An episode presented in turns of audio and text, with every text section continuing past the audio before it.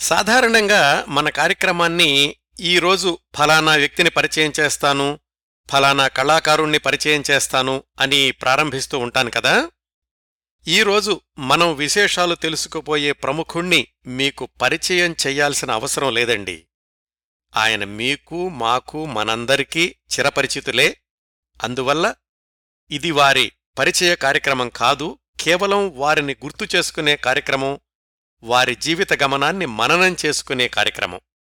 ఆయనే తెలుగు సినిమా స్వర్ణయుగంలో తన నట జీవితాన్ని ప్రారంభించి యాభై సంవత్సరాల సినీరంగ ప్రస్థానంలో వెయ్యి పైగా సినిమాల్లో నటించిన అల్లు రామలింగయ్య గారు. ఇలాంటి కళాకారులకు మరణం ఉండదండి. కోట్లాది ప్రేక్షకాభిమానుల హృదయాల్లో వాళ్ళు చిరంజీవులు నిత్యస్మరణీయులు. అందుకే అల్లు రామలింగయ్య గారి పేరుకు ముందు స్వర్గీయ అని చేర్చలేదు నేను.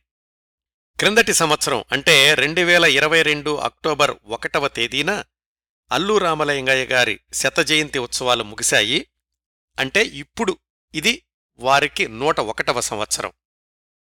సినిమాల్లో ఏ నటుడైనా నటి అయినా వివిధ రకాల పాత్రలు ధరించి తమని తాము ఉత్తమ కళాకారులుగా నిరూపించుకోవడం ఒక ఎత్తైతే హాస్య నటులకు మాత్రం ఈ ప్రయాణం అంత సులువైంది కాదు.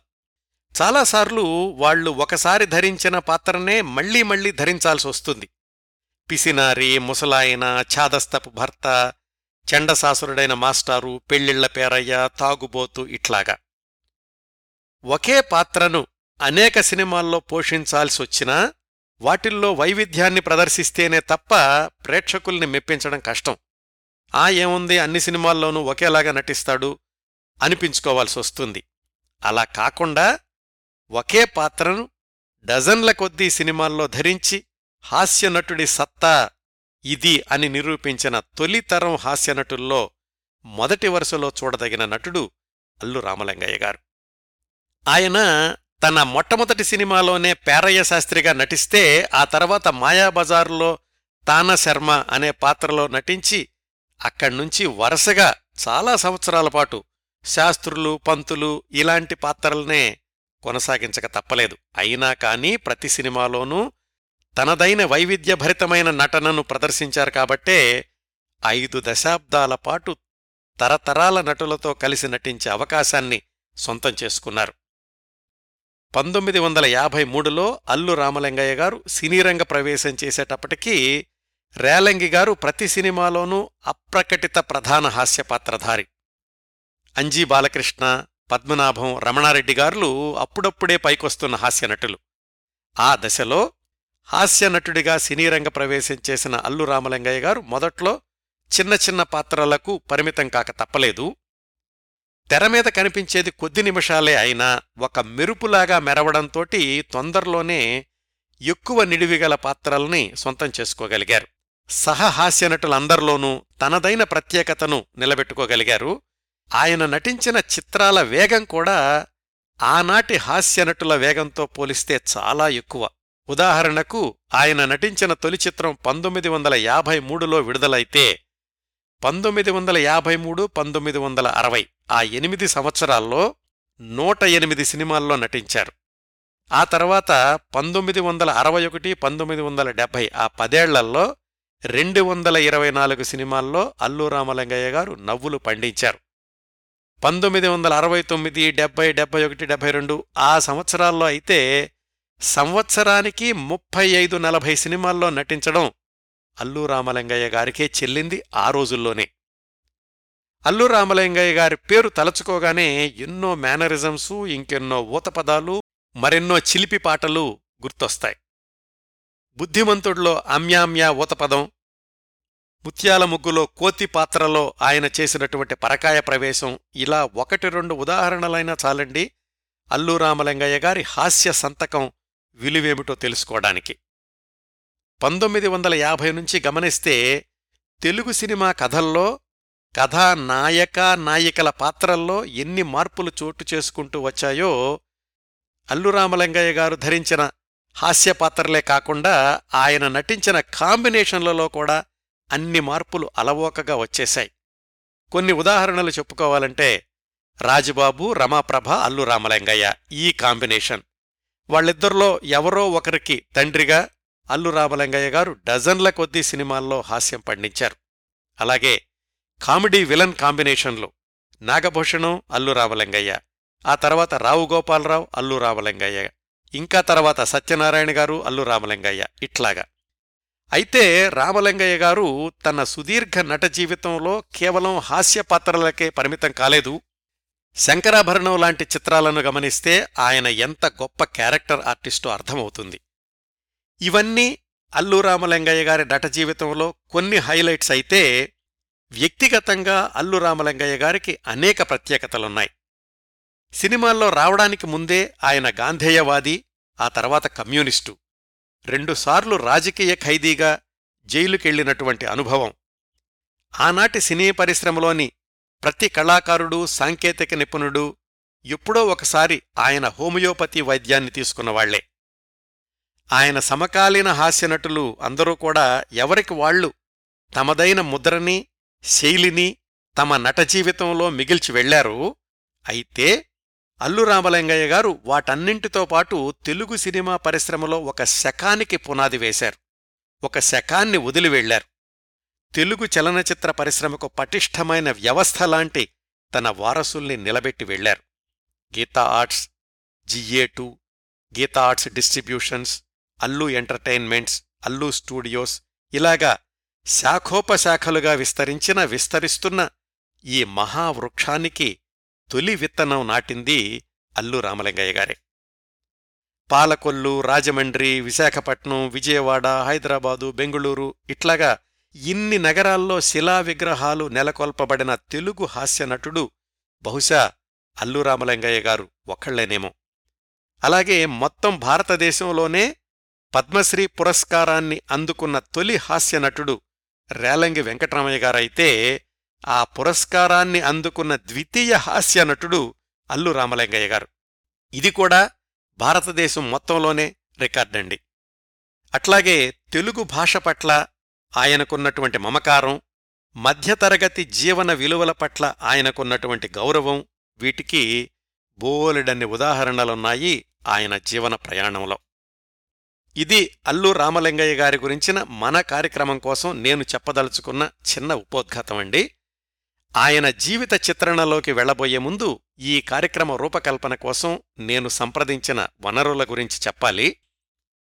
అల్లు రామలింగయ్య గారు సినీరంగ ప్రవేశం చేసిన కొత్తలో అంటే పంతొమ్మిది వందల యాభై ఐదులో వచ్చిన కినిమ మాసపత్రికలో ఆయన గురించిన మూడు పేజీల వ్యాసంలో ఆయన తొలి రోజుల గురించిన చాలా విశేషాలున్నాయి.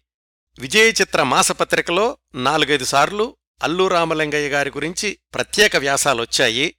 అవి కూడా పరిశీలిచ్చాను సి. శ్రీకాంత్ కుమార్ గారు రెండు వేల పదిలో ప్రచురించిన పద్మశ్రీ డాక్టర్ అల్లూరామలింగయ్య జీవిత చిత్రం అనే పుస్తకం నుంచి కొంత సమాచారం తీసుకున్నాను. శ్రీకాంత్ కుమార్ గారికి ఫోన్ చేసి వారి అనుమతి కూడా తీసుకున్నాను. వారికి ఈ సందర్భంలో కృతజ్ఞతలు తెలియచేస్తున్నాను వీటన్నింటికీ మించి ఈ కార్యక్రమానికి అవసరమైన ఎంతో విలువైన ఎక్కడా ప్రచురితం కాని సమాచారాన్ని నాకందించిన వారు అల్లు అరవింద్ గారు. గత పది సంవత్సరాలుగా మాకు ఆత్మీయ మిత్రులు అల్లు అరవింద్ గారు. ఎప్పుడు హైదరాబాద్ వెళ్ళినా వారిని కలుసుకోవడం అనేది మా కార్యక్రమాల్లో తప్పనిసరి భాగం. రెండు నెలల క్రిందట నేను హైదరాబాద్ వెళ్ళినప్పుడు కూడా ఆయన్ని కలుసుకున్నప్పుడు దాదాపు గంటసేపు వాళ్ళ నాన్నగారి గురించి ఎంతో అరుదైన సమాచారాన్ని అందించారు. అలాగే గత సంవత్సరం అల్లు రామలింగయ్య గారి శత జయంతి సందర్భంగా ప్రచురించిన coffee table book Padmashri doctor Allu Ramalingaiah a life in pictures అనే కలెక్టర్స్ ఎడిషన్ పుస్తకాన్ని ప్రత్యేకంగా నాకోసం పంపించారు అరవింద్ గారు. ఈ సందర్భంగా అల్లు అరవింద్ గారికి హృదయపూర్వక ధన్యవాదాలు తెలియచేస్తున్నాను. అలాగే వారిని పరిచయం చేసి మా స్నేహానికి పునాది వేసిన ప్రముఖ రచయిత్రి బలభద్రపాత్రుని రమణిగారికి కూడా ఈ సందర్భంగా కృతజ్ఞతలు తెలియచేస్తున్నాను. ఇంకా అల్లు రామలింగయ్య గారి జీవిత చిత్రణలోకి ప్రవేశిద్దాం. తెలుగు టాకీలు మొదలైన తొలి దశాబ్దాల్లో సినిమా రంగానికి వెళ్ళిన కళాకారులు సాంకేతిక నిపుణుల్లో ఎక్కువ మంది బందరు తెనాలి విజయనగరం ఇలాంటి నగరాల నుంచి వెళ్తే పంతొమ్మిది వందల యాభైల నుంచి పాలకొల్లు కూడా ఆ జాబితాలో చేరింది. పాలకొల్లు నుంచి తెలుగు సినిమా రంగానికి వెళ్ళిన తొలితరం కళాకారులు రచయిత పినిశెట్టి శ్రీరామ్మూర్తి గారు మనం మాట్లాడుకుంటున్న అల్లు రామలింగయ్య గారు. వీళ్ళిద్దరూ సినీ రంగంలో కొద్ది నెలలు అటు ఇటుగా ప్రవేశించారు. ప్రాథమిక పాఠశాలలో కూడా వీళ్ళిద్దరూ కొన్నాళ్ళు కలిసి చదువుకున్నారు. అల్లు రామలింగయ్య గారి నాన్నగారి పేరు వెంకయ్య గారు అమ్మగారి పేరు సత్యమ్మగారు వెంకయ్య గారి నాన్నగారు అంటే అల్లు రామలింగయ్య గారి తాతగారు సుబ్బారాయుడు గారు. ఒకప్పుడు బాగా ఆస్తిపరులే అయితే మితిమీరి దానధర్మాలు చేయడంతో ఆ సుబ్బారాయుడు గారు ఆస్తంతా కరిగిపోయి వెంకయ్య గారి దగ్గరకు వచ్చేసరికి ఇరవై ఎకరాలు మిగిలింది. ఆ రోజుల్లో ఇరవై ఎకరాలంటే భూస్వామి కిందే లెక్క. వెంకయ్య సత్తెమ్మ దంపతులకు ఆరుగురు అబ్బాయిలు ఒక అమ్మాయి మొత్తం ఏడుగురు సంతానం. మగవాళ్ళల్లో నాలుగవ సంతానం రామలింగయ్య గారు. ఆయన పుట్టిన తేదీ పంతొమ్మిది వందల ఇరవై రెండు అక్టోబర్ ఒకటి. ఆ రోజుల్లో అలవాటు ప్రకారం వాళ్ళ ఊరి దేవుడు రామలింగేశ్వరుడి మీద భక్తితోటి నాలుగో అబ్బాయికి రామలింగయ్య అని పేరు పెట్టుకున్నారు. ఆయన హాస్యనటుడిగా ప్రభంజనం కొనసాగిస్తున్న రోజుల్లో ఆయన్ను గమనించి చాలామంది తెనాలి రామలింగడి పేరు కలిసొచ్చేలాగా మీకు రామలింగయ్య అని పేరు పెట్టినట్లున్నారు అందుకే మీరు ఇంత హాస్యాన్ని పంచుతున్నారు అంటుండేవాళ్ళు ప్రాథమిక విద్యాభ్యాసం వాళ్ళ ఊళ్ళోనే మొదలయింది అల్లు రామలింగయ్య గారికి ఈ చిలిపితనం అనేది ఆయనకు తెలియకుండానే చాలా చిన్నతనం నుంచే మొదలైందట. ఎలాగంటే సినిమాలు లేనటువంటి ఆ రోజుల్లో సాంస్కృతిక కార్యక్రమాలు అంటే హరికథలు బుర్రకథలు తోలుబొమ్మలాటలు నాటకాలు ఇలాంటివి. ఊళ్ళో ఎప్పుడు ఎక్కడ ఇలాంటివి జరిగినా గాని కుర్రవాడైనటువంటి రామలింగయ్య ఉండాల్సిందే.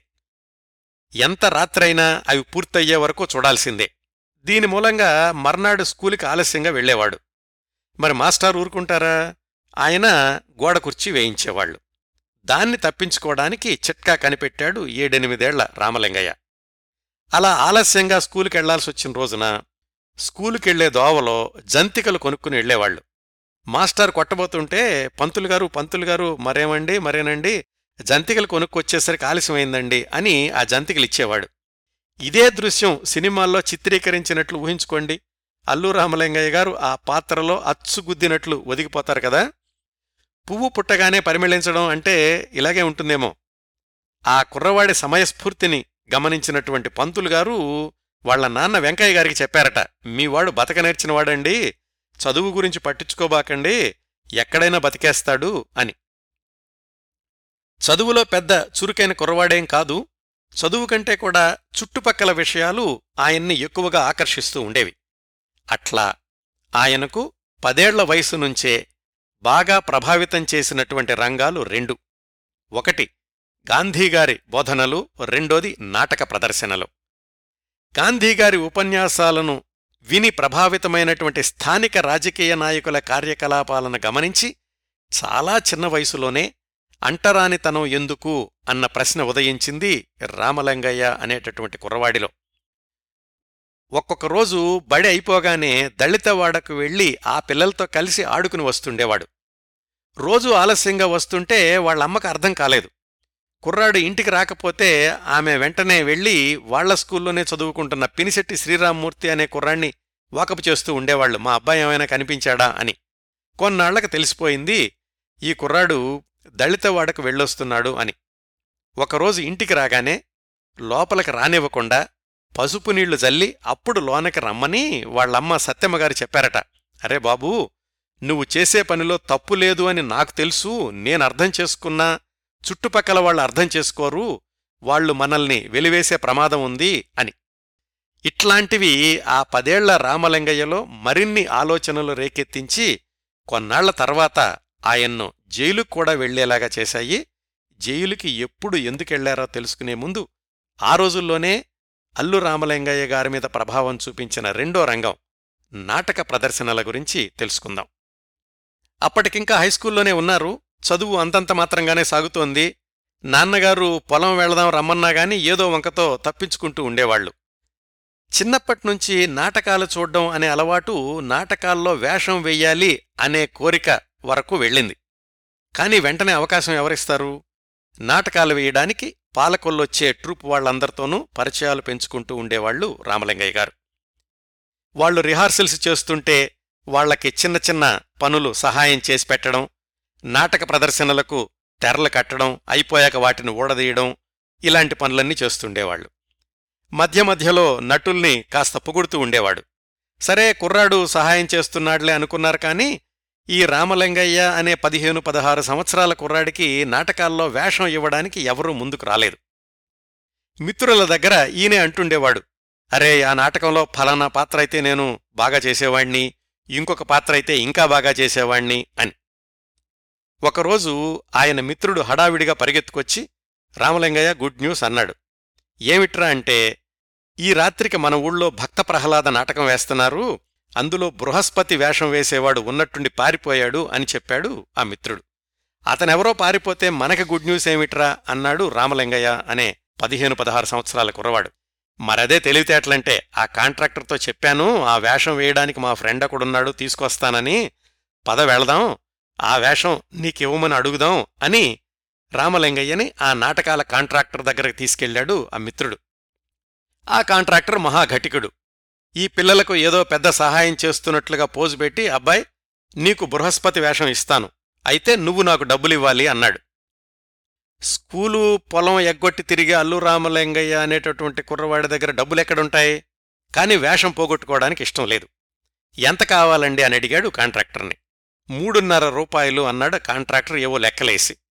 ఎలాగోలాగా డబ్బులు తెద్దాం ఒప్పుకోరా ఒప్పుకోరా అని మిత్రుడు కూడా ఎగదోశాడు.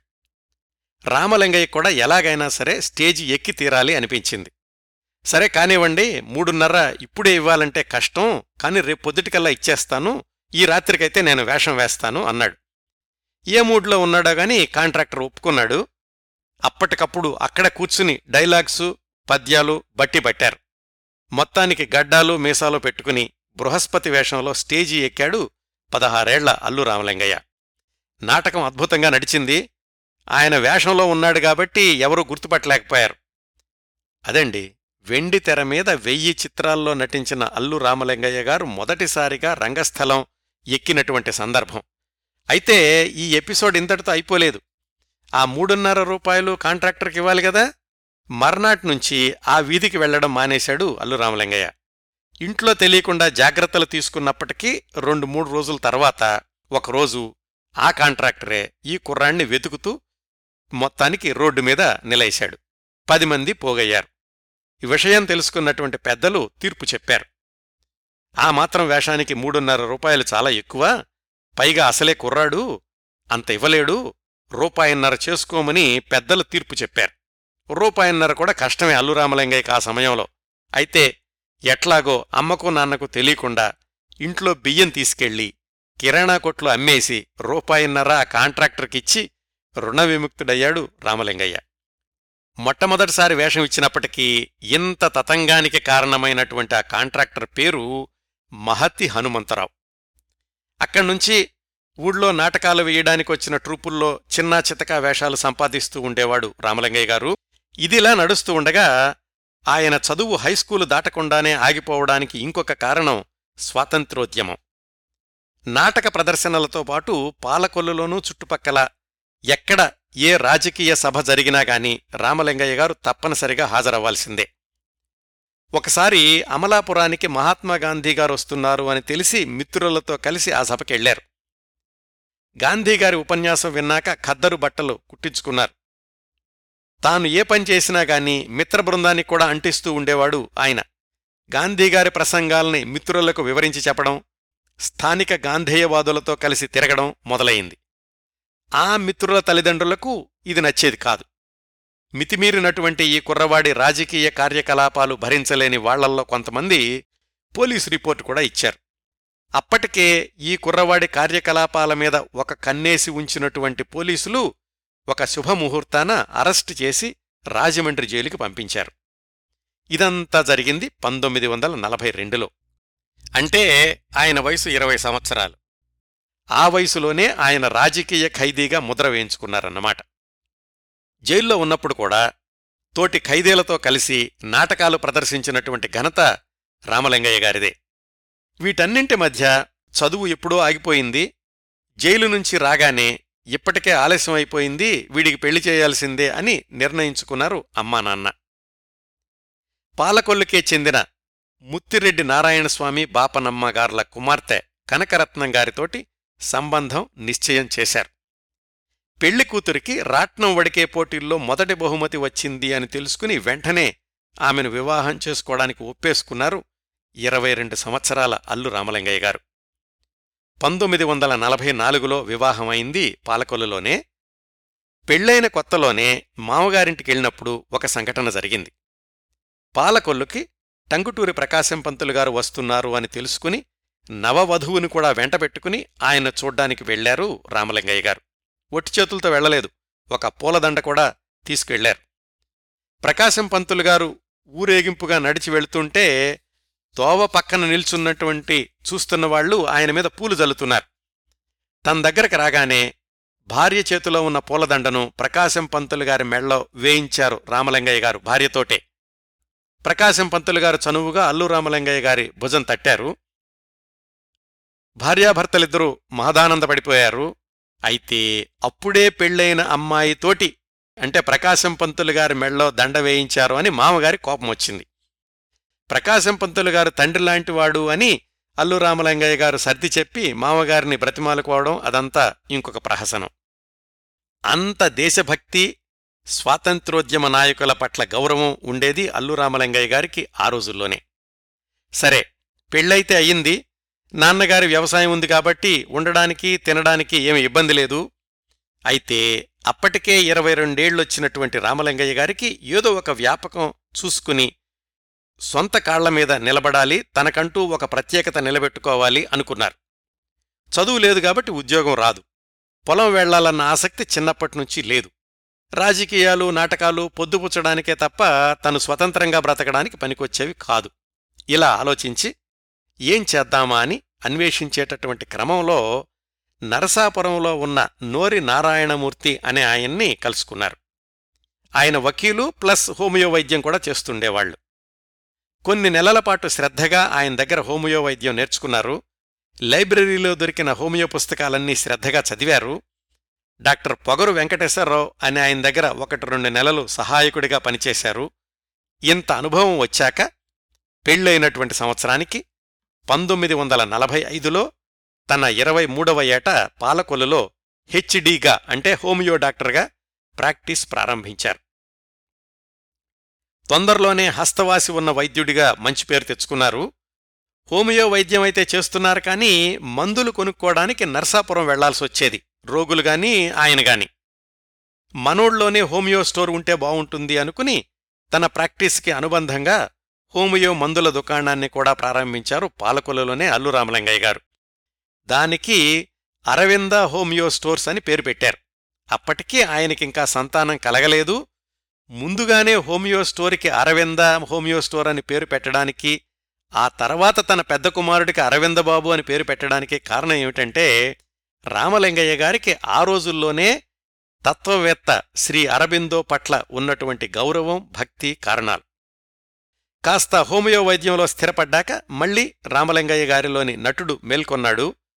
ఒకవైపు పాలకొల్లులో హోమియో వైద్యం కొనసాగిస్తూనే ఈసారి నరసాపురం తాలూకా ప్రజానాట్యమండలి కార్యక్రమాల వైపు ఆకర్షితులయ్యారు. ఆ రోజుల్లో ప్రజానాట్యమండలి చేపట్టినటువంటి సాంస్కృతిక కార్యక్రమాలన్నింటికీ ముఖ్య సారథి కీలకమైన కేంద్ర నాయకుడు డాక్టర్ గరికపాటి రాజారావు గారు. ఈయన గురించి కూడా నేను లోగడే పూర్తిస్థాయి కార్యక్రమం ప్రసారం చేశాను. ప్రజానాట్య మండలి అనేది కమ్యూనిస్టు పార్టీకి అనుబంధ సంస్థ అనేది అందరికీ తెలిసినటువంటి విషయమే. ఆ సంస్థ నిర్వహించేటటువంటి సాంస్కృతిక కార్యక్రమాల్లో పాల్గొంటూ అల్లు రామలింగయ్య గారు కూడా కమ్యూనిస్టు భావజాలాన్ని వంట పట్టించుకున్నారు.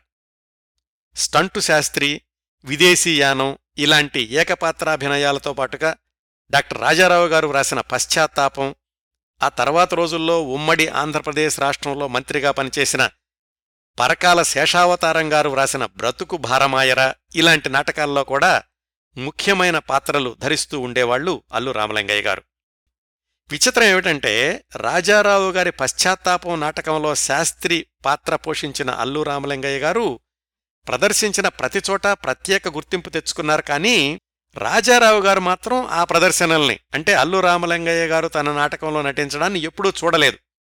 కేవలం ఆయన వ్రాసిన నాటకాన్ని మాత్రం నర్సాపురం ప్రజానాట్య మండలి వాళ్ళు ప్రదర్శిస్తూ ఉండగా దాంట్లో రామలింగయ్య గారు నటిస్తూ ఉండేవాళ్ళు అంతే. ఆయన ప్రజానాట్య మండలి కార్యకలాపాల్లో క్రియాశీలకంగా ఉన్న రోజుల్లోనే అంటే పంతొమ్మిది వందల నలభై ఏడు నలభై ఎనిమిది ప్రాంతాల్లో తెలంగాణ సాయుధ పోరాటం కమ్యూనిస్టు కార్యకర్తల్ని జైల్లో పెట్టడం ఇలాంటి సంఘటనలన్నీ జరిగాయి. అందులో భాగంగానే అల్లు రామలింగయ్య గారిని కూడా అరెస్టు చేసి ఈసారి కడలూరు జైలుకి తరలించారు. ఆయన్ను అరెస్టు చేసి తీసుకెళ్ళేటప్పటి దృశ్యం గురించి తర్వాత రోజుల్లో పాలకొల్లు నుంచే సినిమా రంగానికి వచ్చిన నటుడు చలంగారు ఒకచోట వ్రాశారు. దేశ సేవకుల్లో తానూ ఒకరై జైలుకెళ్ళినప్పుడు ఊరు ఊరంతా కళ్ళనీళ్ళు పెట్టుకుంది కష్టాలకు కన్నీరు పెట్టుకోవడం ఎరుగని ఆయన అంటే అల్లు రామలింగయ్య గారు. కష్టాలకు కన్నీరు పెట్టుకోవడం ఎరుగని ఆయన కళ్ళు తనపై ప్రజలకున్న ప్రేమకు జలపాతాలైపోవడం నేను చూశాను అని. దశాబ్దాల పాటు నవ్వుల పువ్వుల్ని పూయించిన అల్లు రామలింగయ్య గారి జీవన పథంలో ఇన్ని మలుపులు ఇన్ని త్యాగాలు ఇంత దేశభక్తి ఇంత సామాజిక స్పృహ ఉందండి. జైల్లో దుర్భరమైన పరిస్థితుల్ని భరించారు.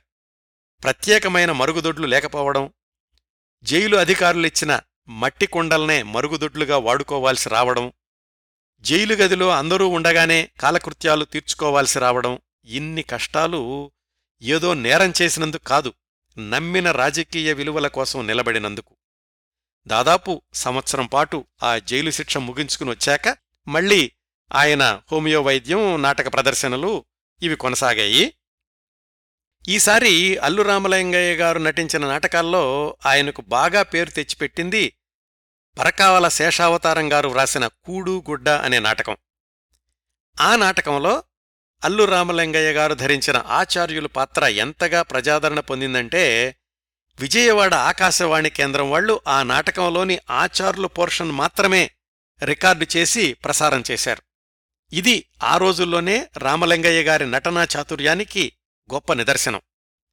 ఈ కూడుగుడ్డ నాటకమే పంతొమ్మిది యాభై ఒకటిలో తెనాలిలో ఆంధ్ర నాటక కళాపరిషత్ పోటీల్లో ప్రదర్శించినప్పుడు డాక్టర్ రాజారావు గారు మొట్టమొదటిసారిగా అల్లు రామలింగయ్య గారిని రంగస్థలం మీద చూశారు.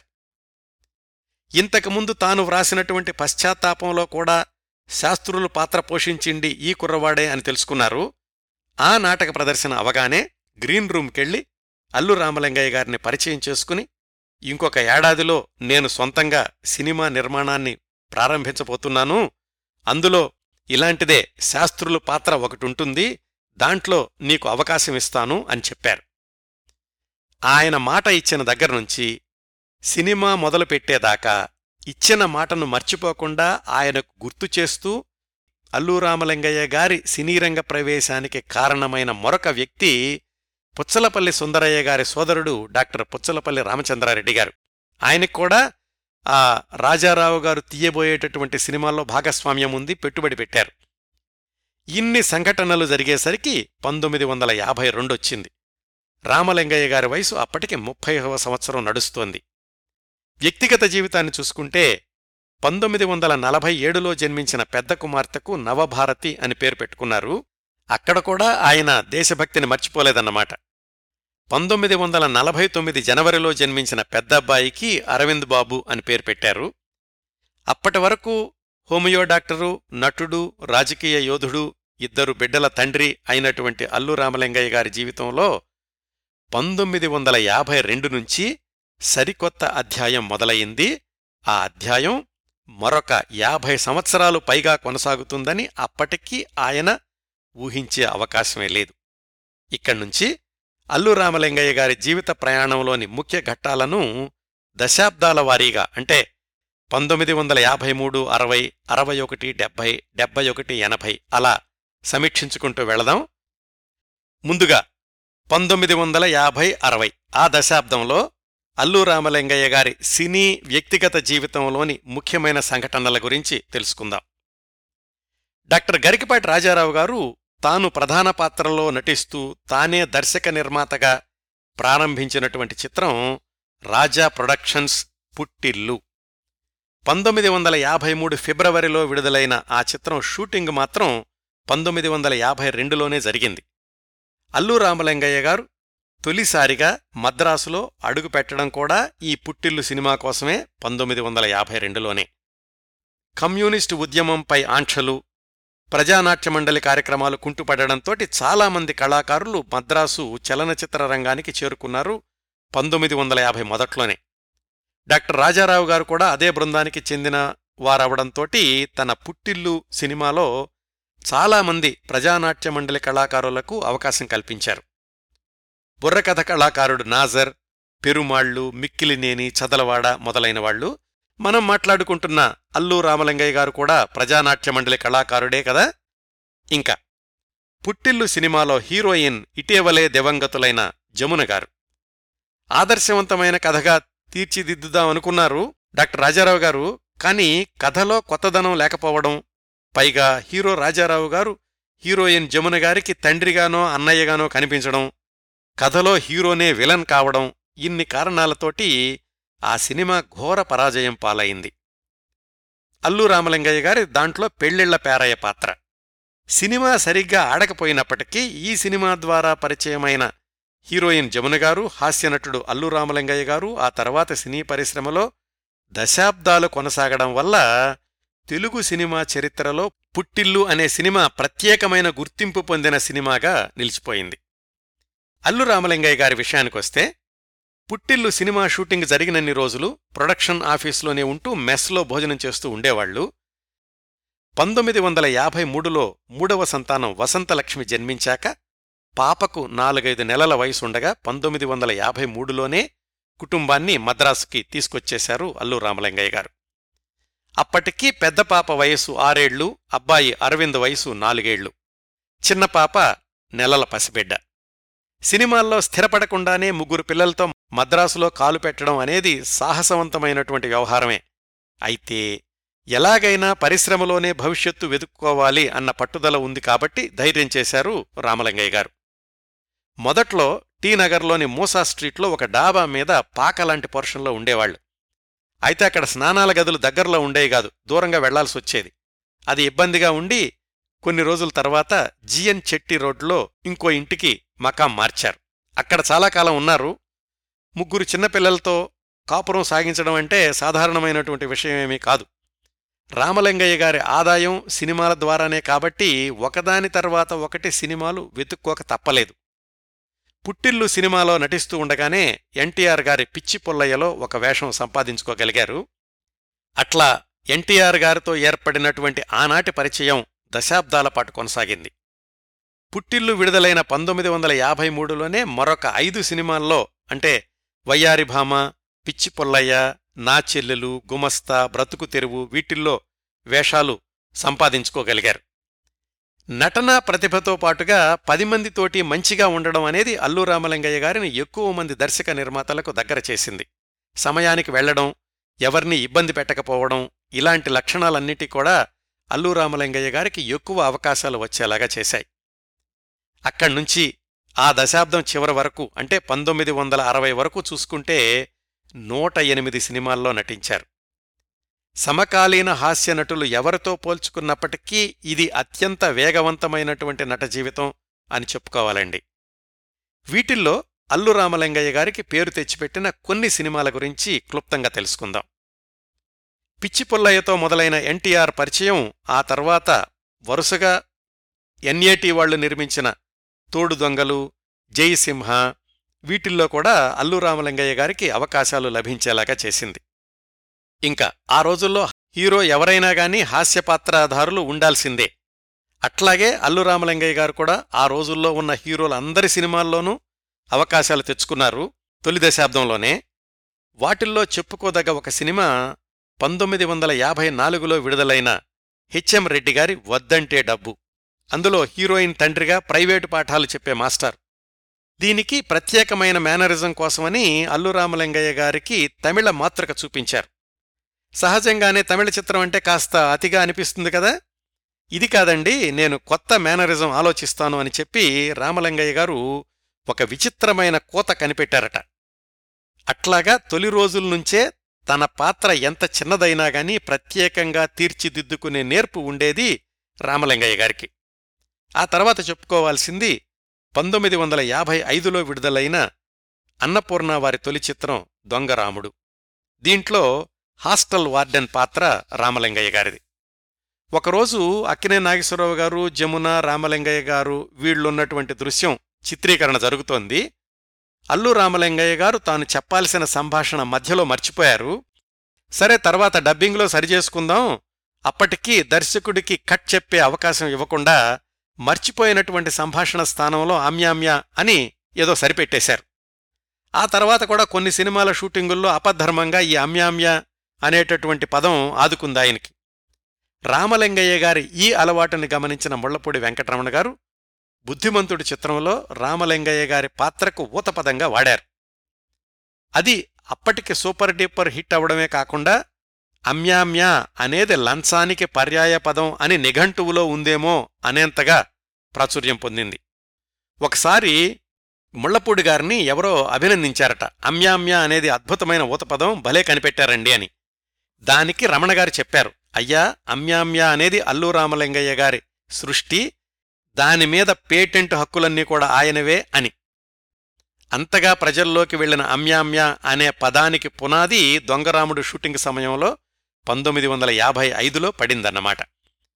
ఆ తర్వాత ప్రస్తావించుకోవాల్సిన చిత్రం పంతొమ్మిది వందల యాభై ఏడులో విడుదలైన మాయాబజార్ దానిలో తానశర్మగా కంబళి గింబళి తల్పం గిల్పం ఇలాంటి పెంగళివారి విచిత్రమైన పదప్రయోగాలకు ప్రాణం పోశారు అల్లు రామలింగయ్య గారు. మొట్టమొదటి చిత్రం పుట్టిల్లు తర్వాత మళ్ళీ అలాంటి పాత్ర మాయాబజార్లో లభించడం ఆ తర్వాత కొన్నాళ్ళపాటు చాలా సినిమాల్లో శర్మ శాస్త్రి ఆచార్యులు పాత్రలు లభించడం ప్రతి పాత్రను వైవిధ్యభరితంగా తీర్చిదిద్దుకోవడం ఇదంతా కూడా అల్లు రామలింగయ్య గారి స్వయం ప్రతిభ.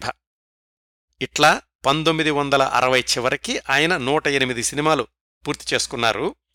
ఇంకా ఈ మొదటి దశాబ్దంలోనే అల్లు రామలింగయ్య గారి వ్యక్తిగత జీవితంలో జరిగిన కొన్ని విశేషాలు తెలుసుకుందాం. పంతొమ్మిది వందల యాభై ఐదులో నాలుగవ సంతానం సురేఖ పంతొమ్మిది వందల యాభై తొమ్మిదిలో ఐదవ సంతానం రెండో అబ్బాయి వెంకటేశ్వరరావు జననం. పెరుగుతున్న సంసారంతో ఆర్థికంగా ఇంకా స్థిరపడలేదు. మాయాబజార్ అయ్యాక ర్యాలీ సైకిల్ మాత్రం కొనుక్కున్నారు. దానిమీదే షూటింగ్కి వెళ్తూ ఉండేవాళ్ళు ఇక్కడ ఇంకొక ఆసక్తికరమైన విశేషం చెప్తాను. ఇప్పుడైతే అల్లు రామలింగయ్య గారి వారసులు అనేక మంది వెండితెర మీద కనిపిస్తున్నారు. కానీ అల్లు రామలింగయ్య గారి తర్వాత వెండితెర మీద ఆ రోజుల్లోనే కనిపించిన తొలి కుటుంబ సభ్యులు వారి పెద్దమ్మాయి నవభారతి గారు. పంతొమ్మిది వందల యాభై ఆరులో విడుదలైన ఎల్వి ప్రసాద్ గారి దర్శకత్వంలోని ఇలవేలుపు సినిమాలో గుమ్మడిగారి కూతురు పాత్రలో కనిపిస్తారు అప్పటి బేబీ భారతి తన ఎనిమిదేళ్ళ వయసులో. అంజలీదేవి గారు ఆ పాపను ఎత్తుకున్నటువంటి స్టిల్ ఒకటి ఆ రోజుల్లో ఇలవేలుపు వాల్ పోస్టర్లో కూడా ఉండేది. ఇవ్వండి పంతొమ్మిది వందల యాభై మూడు నుంచి పంతొమ్మిది వందల అరవై దాకా అల్లు రామలింగయ్య గారి సినీ వ్యక్తిగత జీవితాల్లోని కొన్ని విశేషాలు. తరువాతి దశాబ్దం పంతొమ్మిది వందల అరవై ఒకటి పంతొమ్మిది వందల డెబ్బై దానికి వెళదాం. ఆ పదేళ్ళలో రామలింగయ్య గారు నటించిన చిత్రాల సంఖ్య రెండు వందల ఇరవై నాలుగు. అంటే సుమారుగా ఆయన నటించినవి నెలకి రెండు సినిమాలు విడుదలయ్యేవన్నమాట. ఈ సంఖ్య చాలండి ఆయన అప్పటికే తీరికలేని ఆర్టిస్ట్ అనడానికి. వీటిల్లో రామలింగయ్య గారి పాత్రల రీత్యా ప్రత్యేకతలున్న కొన్ని సినిమాల గురించి ప్రస్తావించుకుందాం.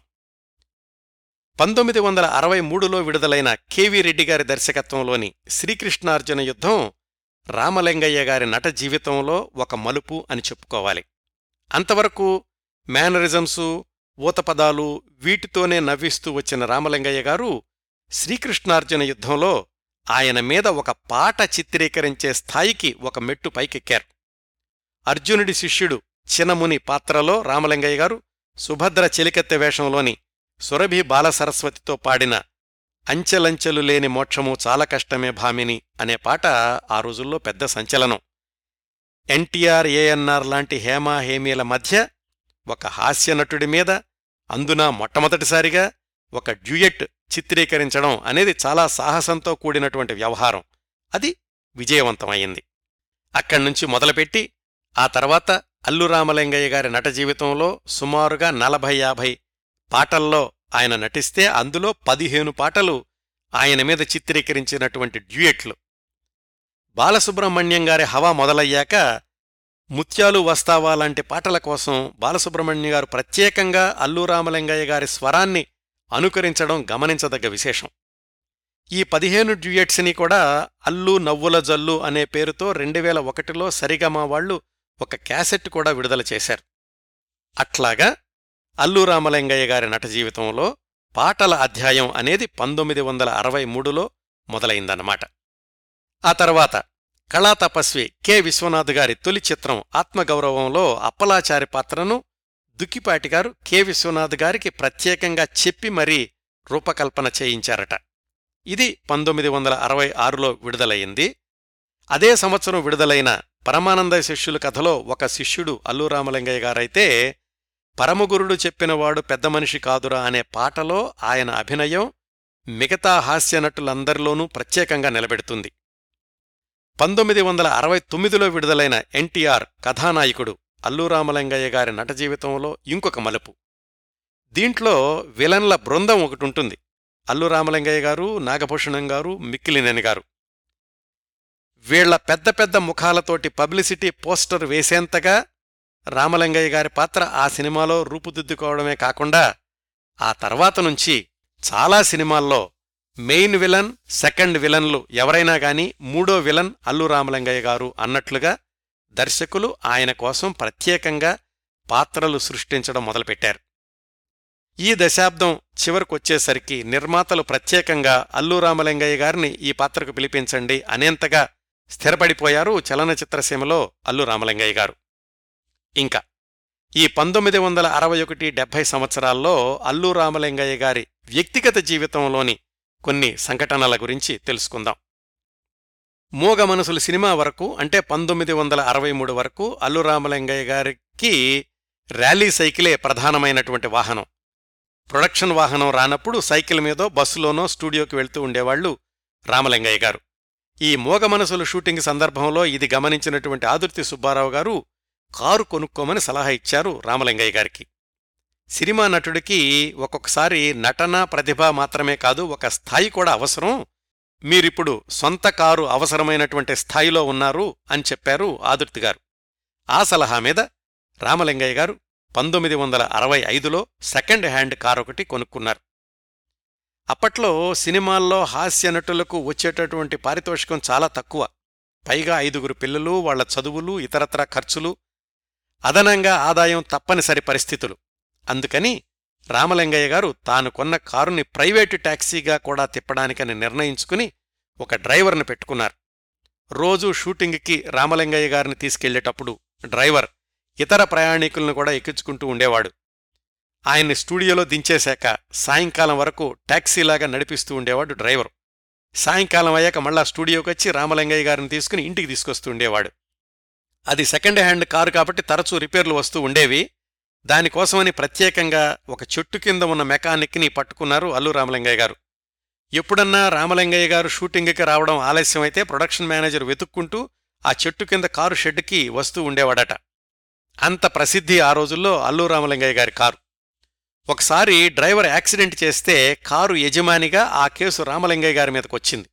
అయితే ఈయన సినీ నటుడని హోమియో డాక్టర్ అని తెలుసుకున్న పోలీస్ ఇన్స్పెక్టర్ చూసి చూడనట్లుగా వదిలేస్తూ తనకు తన కుటుంబ సభ్యులకు మాత్రం హోమియో వైద్యం చెయ్యాలి అని షరతు పెట్టాడట. అయితే తర్వాత తొందరలోనే ఆ ఇన్స్పెక్టర్ బదిలీ అవడంతోటి ఆ మొహమాటం నుంచి విముక్తులయ్యారు రామలింగయ్య గారు. ఇన్ని ఎత్తుపల్లాలు చూస్తూ పంతొమ్మిది వందల అరవై తొమ్మిది డెబ్భై వచ్చేసరికి ఆర్థికంగా నిలదొక్కున్నారు. ఇంకా ఆ దశాబ్దంలోనే పిల్లల సంగతులకొస్తే రెండు మూడేళ్ళు అటు ఇటుగా అందరూ హైస్కూలుకు వెళ్ళేటటువంటి స్టేజ్కొచ్చారు. పిల్లల మీద తమిళ భాష ప్రభావం ఎక్కువగా పడకూడదు అని తెలుగు భాష మర్చిపోకూడదని కావాలని కేసరి హైస్కూల్లో చేర్పించారు పిల్లల్ని అల్లు రామలింగయ్య గారు. తెలుగు నేర్చుకోవడానికి తమిళం నేర్చుకోవడానికి ప్రత్యేకంగా వేరే వేరే ట్యూషల్ టీచర్లని నియమించి తమిళయాస లేని తెలుగు మాత్రమే నేర్చుకోవాలి అని నిబంధన పెట్టడమే కాకుండా తేడా వస్తే పిల్లల్ని ఒకటి రెండు దెబ్బలు కూడా వేసేవాళ్ళట అల్లు రామలింగయ్య గారు. మాట్లాడమే కాదు దస్తూరి కూడా బావుండాలి అని కట్టల కట్టల కాపీ పుస్తకాలు తెప్పించి పిల్లలతో అభ్యాసం చేయించేవాళ్ళు పిల్లల్లోనే వారానికొకరిని లీడర్గా ఉండమని చెప్పేవాళ్ళు ఆ లీడర్ మిగతా పిల్లలంతా కూడా కాపీ పుస్తకాలు సరిగా రాస్తున్నారో లేదో చూడాలన్నమాట. రామలింగయ్య గారు కూడా షూటింగ్ అయ్యాక ఇంటికొచ్చాక అందరి కాపీ పుస్తకాలు హోంవర్క్ పుస్తకాలు శ్రద్ధగా చూస్తూ ఉండేవాళ్ళు మా తల రాతే కాదు చేతి రాత కూడా బావుండడానికి మేము తమిళ వాసన లేని తెలుగు మాట్లాడ్డానికి మా నాన్నగారే కారణం అంటారు అరవింద్ గారు. ఇంకా ఈ పంతొమ్మిది వందల అరవై ఒకటి డెబ్భై దశాబ్దంలో అల్లు రామలింగయ్య గారి వ్యక్తిగత జీవితంలో ఇంకొక ముఖ్యమైన సంఘటన ఆయన హోమియో డాక్టర్గా ఆర్ఎంపీ పరీక్ష వ్రాసి ఉత్తీర్ణులవడం ఇది పంతొమ్మిది వందల అరవై ఒకటిలో జరిగింది. అప్పటికీ పదహారు సంవత్సరాలుగా ఆయన హోమియో ప్రాక్టీస్ చేస్తున్నారు అట్లాంటి అనుభవంతోటి నలభై సంవత్సరాల వయసుంటే పరీక్ష రాయకుండానే సర్టిఫికెట్ ఇచ్చేస్తారు. కాని నాకింకా ముప్పై తొమ్మిది సంవత్సరాలే నేను పరీక్ష రాసే సర్టిఫికెట్ తీసుకుంటాను అని అగ్రహాస్య నటుడిగా తీరికలేనంత సినిమాల్లో నటిస్తున్నప్పటికీ ప్రత్యేకంగా విజయవాడ వెళ్ళి మరీ పరీక్ష వ్రాసి ఆర్ఎంపీ సర్టిఫికెట్ తెచ్చుకున్నారు అల్లు రామలింగయ్య గారు. అది ఆయనలోని పట్టుదలకు నిబద్ధతకు ఒక ఉదాహరణండి. ఈ దశాబ్దంలోనే ఇంకొక చెప్పుకోదగ్గ విశేషం ఏమిటంటే అల్లు రామలింగయ్య గారి చిన్నబ్బాయి వెంకటేశ్వరరావు కూడా వెండితెర మీద కనిపించడం. అది కూడా బాపు గారి దర్శకత్వంలో వచ్చిన మొదటి చిత్రం సాక్షిలో. టైటిల్స్లో మాస్టర్ అల్లు వెంకటేశ్వరరావు అనుంటుంది ఆ సినిమాలో మున్సబు గారి మనవడు గోపి పాత్రలో కనిపిస్తాడాయన. అందులో అత్యంత కీలకమైనటువంటి దృశ్యం కృష్ణుడికి సహాయం చేయడానికి ఊళ్ళో ఎవరూ బయటకు రాకపోతే ఈ కుర్రాడు నేనున్నాను అని వెళతాడు. ఆ దృశ్యంలో కనిపించే కుర్రాడే అల్లు రామలింగయ్య గారి రెండవ కుమారుడు వెంకటేశ్వరరావు. అయితే దురదృష్టం ఏమిటంటే ఆ కుర్రవాడిని ఈ సాక్షి సినిమా విడుదలైన మరొక ఎనిమిదేళ్ళకు కోల్పోవడం అనేది అల్లు రామలింగయ్య గారి జీవితంలో తీవ్రమైన విషాదం. ఆ సంఘటన గురించి మనం టైం లైన్లో కొద్ది నిమిషాల్లో మాట్లాడుకుందాం. అట్లా అల్లు రామలింగయ్య గారి జీవితంలో పంతొమ్మిది వందల అరవై ఒకటి డెబ్భై దశాబ్దం గడిచింది. ఇంకా తరువాతి దశాబ్దం పంతొమ్మిది వందల డెబ్భై ఒకటి పంతొమ్మిది వందల ఎనభై. అక్కడికొద్దాం. ఈ పదేళ్ళలో ఆయన మూడు వందల ఎనభై ఎనిమిది సినిమాల్లో నటించారు. అంటే ఆయన చిత్రాల వేగం ప్రతి పదేళ్ళకి మరింతగా పెరుగుతూ వచ్చిందన్నమాట. ఆ దశాబ్దంలో తనదైన ముద్ర వేసినటువంటి దర్శకులు కె. విశ్వనాథ్ గారు బాపు గారు దాసరి నారాయణరావు గారులు. అందరి సినిమాల్లోనూ రామలింగయ్య గారికి ప్రత్యేక పాత్రలు రూపొందించబడుతూ ఉండేవి. వాళ్ళ ఊరికే చెందిన దాసరి నారాయణరావు గారి తొలి చిత్రం తాతా మనవడలో కూడా చెవిటివాడి పాత్రలో కనిపిస్తారు రామలింగయ్య గారు. అసలు నిర్మాత దర్శకుడు హీరో బ్యానర్ వీటితో సంబంధం లేకుండా ప్రతి రెండు మూడు సినిమాల్లోనూ ఒకదానిలో అల్లు రామలింగయ్య గారి పాత్ర సినిమా కథను ఒక స్థాయికి తీసుకెళ్తూ ఉండేది. చెల్లెలి కాపురం బడిపంతులు ఇల్లు ఇల్లాలు శారద రాధమ పెళ్ళి బలిపీఠం ముత్యాలముగ్గు జమీందారు గారమ్మాయి యమగోల మన ఊరి పాండవులు డ్రైవర్ రాముడు వేటగాడు శంకరాభరణం ఇలాగా ప్రతి సినిమాలోనూ అల్లు రామలింగయ్య గారి పాత్ర ఒక మెరుపే. పంతొమ్మిది వందల ఎనభై సంవత్సరం చివరికి ఆయన నటించిన మొత్తం చిత్రాల సంఖ్య ఏడు వందల పంతొమ్మిదికి చేరిందండి. ఇంకా పంతొమ్మిది వందల డెబ్భై ఒకటి పంతొమ్మిది వందల ఎనభై ఆ మధ్యలో అల్లు రామలింగయ్య గారి వ్యక్తిగత జీవిత విశేషాలకొస్తే ఆ పదేళ్ళలో ఆయన జీవితంలో అనేక కీలకమైన సంఘటనలు జరిగాయి. వాటిల్లో అత్యంత సంతోషకరమైన ఘట్టాలున్నాయి తీవ్ర విషాద సన్నివేశాలున్నాయి. జీవితం వెలుగునీడల సమ్మేళనం అనడానికి నిదర్శనం అల్లూరామలింగయ్య గారి జీవితంలో పంతొమ్మిది వందల డెబ్భైవ దశాబ్దం. వరుసగా చూద్దాం. మొదటి సంఘటన పెద్దబ్బాయి అల్లు అరవింద్ గారు వ్యాపారంలోకి ప్రవేశించడం. నిజానికి అల్లు అరవింద్ గారు స్టూడెంట్గా ఉన్నప్పుడే అల్లు రామలింగయ్య గారు ఆయన్ని తనతో పాటుగా ఆడిటర్స్ దగ్గరకు తీసుకెళ్ళడం ఇన్కమ్ ట్యాక్స్ విషయాలు అవి వివరంగా చెప్పడం చేస్తుండేవాళ్ళు నాన్నగారు ఎందుకు అలా చేస్తున్నారో అరవింద్ గారికి అప్పుడు అర్థమయ్యేది కాదు. అనవసరమైన విషయాలని నాకెందుకు చెప్తున్నారు అనుకుంటూ ఉండేవాళ్ళు కానీ ఆ తర్వాత ఆయన వ్యాపారవేత్తగా మారాక నాన్నగారు ఎంత దూరదృష్టితో అవన్నీ నేర్పారో తెలిసింది అని చెప్పారు అల్లు అరవింద్ గారు. ఇంతకీ అరవింద్ గారు వ్యాపారవేత్తగా మారడం ఎలా జరిగిందంటే బీఎస్సీ పూర్తి చేశాక లా కోర్సులో చేరారు అరవింద్ గారు. అయితే లా పూర్తి చేశాక మళ్ళా ఏ సీనియర్ దగ్గరో చేరి ప్రాక్టీస్ చేస్తే గాని సొంత కాళ్ళ మీద నిలబడలేను అని ఆలోచించి లా కోర్సుని మధ్యలోనే ఆపేశారు అరవింద్ గారు. బ్యాంకులో ప్రొబేషనరీ ఆఫీసర్ ఉద్యోగం ఇప్పిద్దామని ఒక మిత్రుడి సహాయంతోటి అరవింద్ గారిని వెంట పెట్టుకుని బ్యాంక్ మేనేజర్ గారి దగ్గరికెళ్ళారు అల్లు రామలింగయ్య గారు ఒకరోజు. తొమ్మిది వందల రూపాయలు ప్రారంభ జీతం. ఐదేళ్ళలో పర్మినెంట్ అవుతుందన్న గ్యారంటీ. ఒకవేళ అరవింద్ గారు ఆ సమయంలో నాన్నగారిని ఎదిరించలేక ఆ ఉద్యోగంలో చేరి ఉంటే కథ ఏ వైపు నడిచుండేదో కాని అలా కాకుండా ధైర్యంగా నాన్న నేను ఉద్యోగం చెయ్యను వ్యాపారం ఏదైనా చేస్తాను అన్నారు అరవింద్ గారు. ఎదిగిన కొడుకు భావాలు ఎలా అర్థం చేసుకోవాలో తండ్రి మనసుతో ఆలోచించినటువంటి రామలింగయ్య గారు అందుకు ఒప్పుకున్నారు. అట్లా పంతొమ్మిది వందల డెబ్బై డెబ్బై రెండు ప్రాంతాల్లో అల్లు అరవింద్ గారు ఎరువుల పంపిణీ వ్యాపారంలో మల్లపురాజు అనే ఆయనతోటి భాగస్వామిగా చేరారు. అది కూడా పాలకొల్లులో. ఒక సంవత్సరంన్నర పాటు పాలకొల్లులోనే ఉండి ఆ వ్యాపారం నడిపించారు అరవింద్ గారు.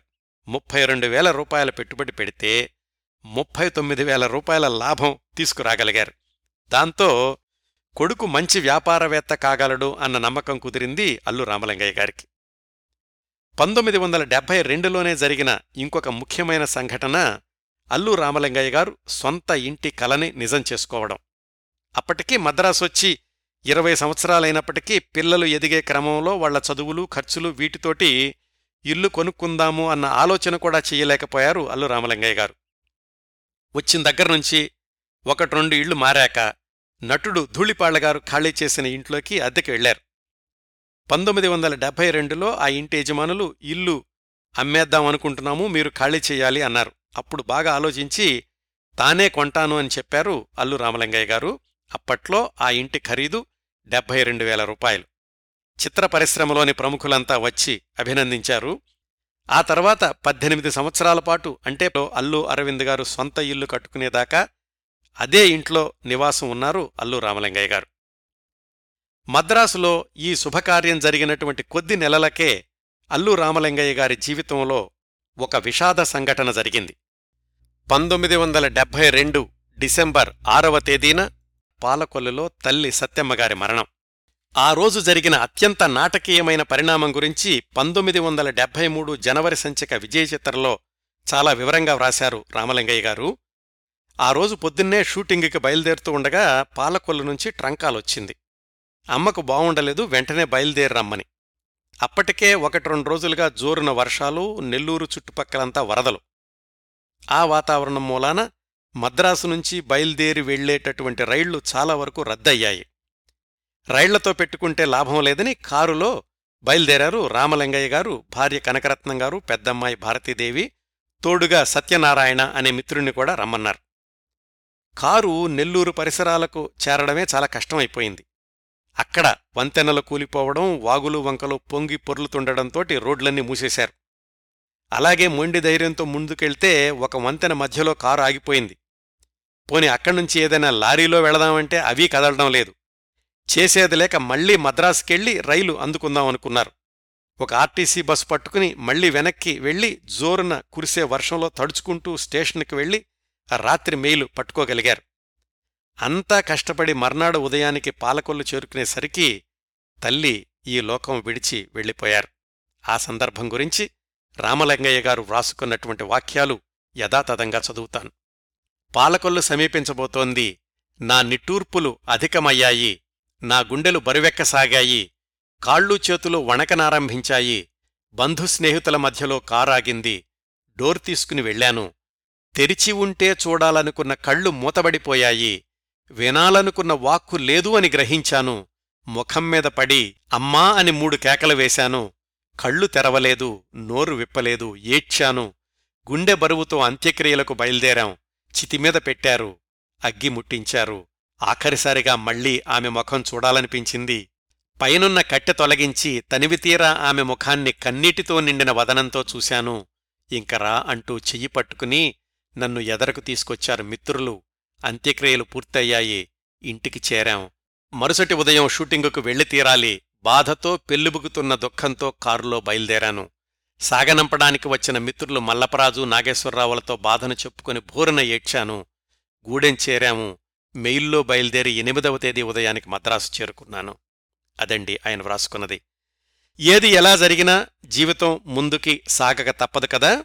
తరువాతి సంవత్సరం పంతొమ్మిది వందల డెబ్భై మూడు అల్లు రామలింగయ్య గారి పాలకొల్లు మిత్రులు వేగి వీర్రాజు దాసరి సత్యనారాయణమూర్తి మెర్ల నారాయణమూర్తి ఎంవిఎస్ బాబూరావులు సినిమా తీద్దామని మద్రాసొచ్చి రామలింగయ్య గారిని కలుసుకున్నారు. అప్పటికీ ఎరువుల వ్యాపారంలో లాభాలు ఆర్జించి మంచి వ్యాపారవేత్తను కాగలను అని నిరూపించుకున్న పెద్దబ్బాయి అరవింద్ గారిని కూడా చిత్ర నిర్మాణంలో భాగస్వామిని చేస్తూ గీతా ఆర్ట్స్ ప్రొడక్షన్స్ అనే నిర్మాణ సంస్థను ప్రారంభించారు రామలింగయ్య గారు. చాలామందికి ఈ గీత అన్న పేరు ఎలా వచ్చిందని సందేహంగా ఉండేది మొదట్లో. భగవద్గీతలోని సారాంశం అంతా సినిమా నిర్మాణంలోనే ఉందని రామలింగయ్య గారి అభిప్రాయం. అంటే సినిమా తీయడం వరకే నిర్మాత వంతు. ఫలితం అనేది నిర్మాత చేతుల్లో ఉండదు అది ప్రేక్షకులు ఏం చెప్తే అది జరుగుతుంది అని. అట్లా భగవద్గీతను గుర్తు చేసుకుంటూ రామలింగయ్య గారు ప్రారంభించిందే గీతా ఆర్ట్స్. ఆ పేరు మీద అల్లు అరవింద్ గారు నిర్మాణ భాగస్వామిగా దాసర్ నారాయణరావు గారి దర్శకత్వంలో రూపొందించిన తొలి చిత్రం బంట్రోతు భార్య. నిర్మాతలు దర్శకుడు ఇందులో ప్రధాన పాత్ర పోషించినటువంటి నటుడు చలం అందరూ కూడా పాలకొల్లుకు చెందిన వారే కావడం ఒక విశేషం ఈ బంట్రోతు భార్య సినిమా విషయంలో. పంతొమ్మిది వందల డెబ్బై మూడులో షూటింగ్ ప్రారంభమైన ఈ చిత్రం పంతొమ్మిది వందల డెబ్బై నాలుగు జూన్లో విడుదలై ఘన విజయం సాధించింది.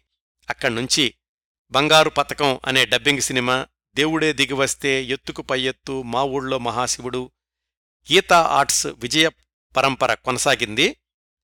కొన్నాళ్ళకు భాగస్వామ్యం నుంచి బయటకొచ్చి అల్లు అరవింద్ గారు తానే నిర్మాతగా గీతా ఆర్ట్స్ని కొనసాగించడం గత యాభై సంవత్సరాలుగా అనేక చరిత్ర సృష్టించినటువంటి చిత్రాలు ఈ బ్యానర్లో తయారవుతూ ఉండడం భారతదేశంలోనే ప్రతిష్టాత్మకమైన చిత్ర నిర్మాణ సంస్థగా కొనసాగుతూ ఉండడం ఇవన్నీ కూడా అల్లు రామలింగయ్య గారు వేసిన స్థిరమైన పునాదికి ఆయన ముందు చూపుకి నిలువెత్తు నిదర్శనం అని చెప్పుకోవచ్చండి. పంతొమ్మిది వందల డెబ్బై నాలుగులోనే అల్లు రామలింగయ్య గారు రెండొందల పైగా సినిమాల్లో నటించినందుకు గాను హైదరాబాదులో ఆయనకు ఘన సన్మానం జరిగింది. ఆ సంవత్సరమే అంటే పంతొమ్మిది వందల డెబ్బై నాలుగులోనే అల్లు రామలింగయ్య గారింట్లో జరిగిన మరొక ఉత్సవం పిల్లల పెళ్ళిళ్ళు పంతొమ్మిది వందల డెబ్బై నాలుగు ఏప్రిల్ ఆరున అరవింద్ గారికి నిర్మల గారితోనూ ఆ మర్నాడు అంటే పంతొమ్మిది వందల డెబ్బై నాలుగు ఏప్రిల్ ఏడున అమ్మాయి వసంతలక్ష్మికి డాక్టర్ వెంకటేశ్వరరావు గారితోనూ వివాహాలు జరిగాయి. పంతొమ్మిది వందల డెబ్బై రెండులో అమ్మగారిని కోల్పోయిన దుఃఖం నుంచి నెమ్మది నెమ్మదిగా కోలుకున్నారు. తరువాతి సంవత్సరమే పెద్దబ్బాయి అరవింద్ నిర్మాతగా మారడం సినిమా ప్రారంభించడం పంతొమ్మిది వందల డెబ్బై నాలుగులోని వివాహాలు ఆ సంవత్సరమే చిన్నబ్బాయి వెంకటేశ్వరరావు మెడిసిన్లో చేరడం అల్లు రామలింగయ్య గారి జీవితంలో మళ్ళీ చైతన్యం వచ్చింది వేగం పెరిగింది. ఆయన నటించే సినిమాల సంఖ్య కూడా ఏడాదికేడాదికి పెరుగుతూ వస్తోంది.